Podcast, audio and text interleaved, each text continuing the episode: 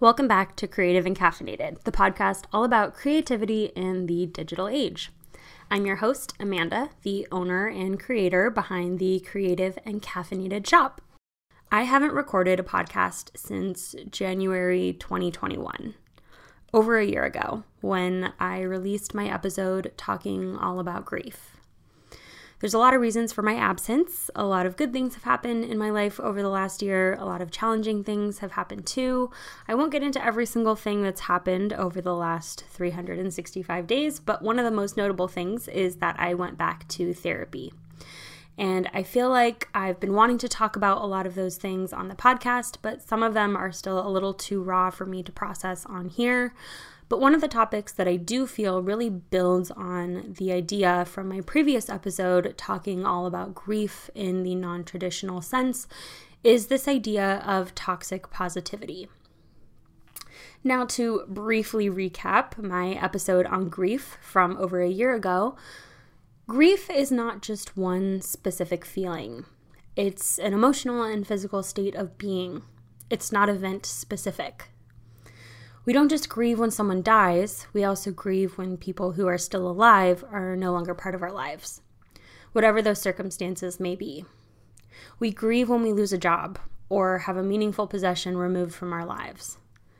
We grieve when we experience sudden change, expected or otherwise. And when we grieve, we experience a myriad of emotions and experiences. One thing that is common across all experiences of grief is how others react to it. Oftentimes, grief is minimized or addressed in ways that feel scripted and cliche.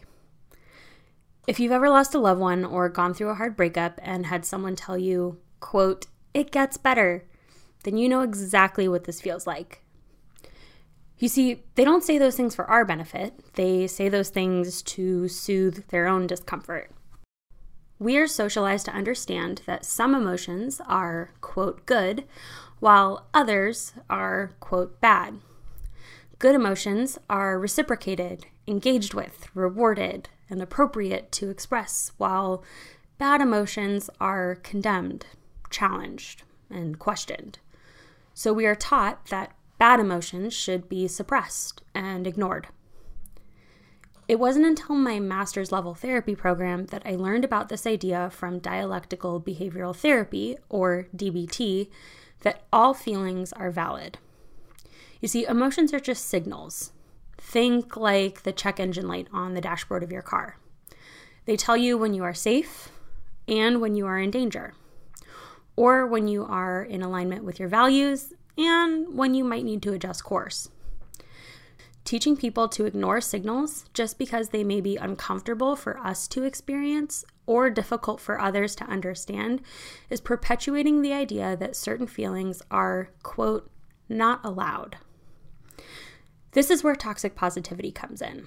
This is a phrase that come, has come up a lot online recently as the internet has made it even easier for messages of toxic positivity to spread far and wide. Examples of toxic positivity include messages like just be happy and no bad days or good vibes only, among others. These phrases may seem benign on the surface, and as a member of the art and digital calligraphy communities online, I know that they make for great eye catching designs. But in reality, these phrases eliminate space for other emotions to exist safely. When saying good vibes only to someone, what you're really saying is don't tell me when you're sad or mad or anxious because it's going to make me feel uncomfortable. In extreme cases, this can lead to internalizing those emotions and inflicting them on ourselves in the form of self destructive behavior patterns, dysfunctional relationships, and overall worsening mental health. I realize that part of the reason this problem has continued to exist is due to the lack of education and understanding we have about what to do or say to someone who is experiencing emotions that make us uncomfortable. Therefore, we are quick to try and shut someone down when we can't solve the problem. But here are some nearly universal truths. Someone who is expressing their emotions to you may not be seeking a solution. If you feel emotionally activated when someone is angry or sad, it is likely because you have felt that way too and you don't want to re experience those feelings. That's fair. If someone is expressing an emotion to you over something you have done to them, you don't get to decide whether or not their feeling is real. It is real, even if you don't agree with why they're feeling that way. Invalidating their emotion never makes the situation better. So, what do you say to someone who is experiencing an uncomfortable emotion? The real question is do you really need to say anything at all? Is it possible for you to just sit there and be present with this person and just listen or validate them? If saying something feels appropriate, then focus on what is best said in this moment versus what you might have the urge to say out of your own discomfort. Certainly, it's not an invitation to compare your circumstances or share about your own emotional triumphs. If you have the urge to give advice, ask permission first. Obtain consent, and if the answer is no, shift away from problem solving and focus on validation. Reflect back the emotions you are hearing by saying things like, It sounds to me like you're really upset right now, or that feeling totally makes sense in this situation. If you don't have the bandwidth to carry someone else's emotion in that moment, you're allowed to set a boundary. You can say something like, I really want to support you through this right now, but I don't have the emotional capacity to handle this at the moment.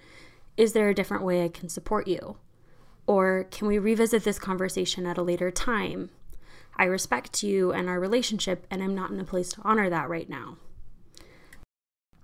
The point of all of this is that there are so many half hearted and empty messages being tossed around online these days. And I think I speak for all of us when I say we could use some collective space to just honestly feel how we feel. To my fellow artists and creators, I would like this podcast to just serve as me asking you to please be mindful of the messages that you are perpetuating online with the art that you create. Remember that it's really easy to create something for someone when they're having a good day. But how would they react to it if they were struggling? What are things that you really need to hear when you're having a hard time? And how can you put a little bit more of that out there into the universe today? If this podcast episode resonated with you in any way or any of the topics were of interest to you, then I would greatly appreciate it if you shared it with someone in your life.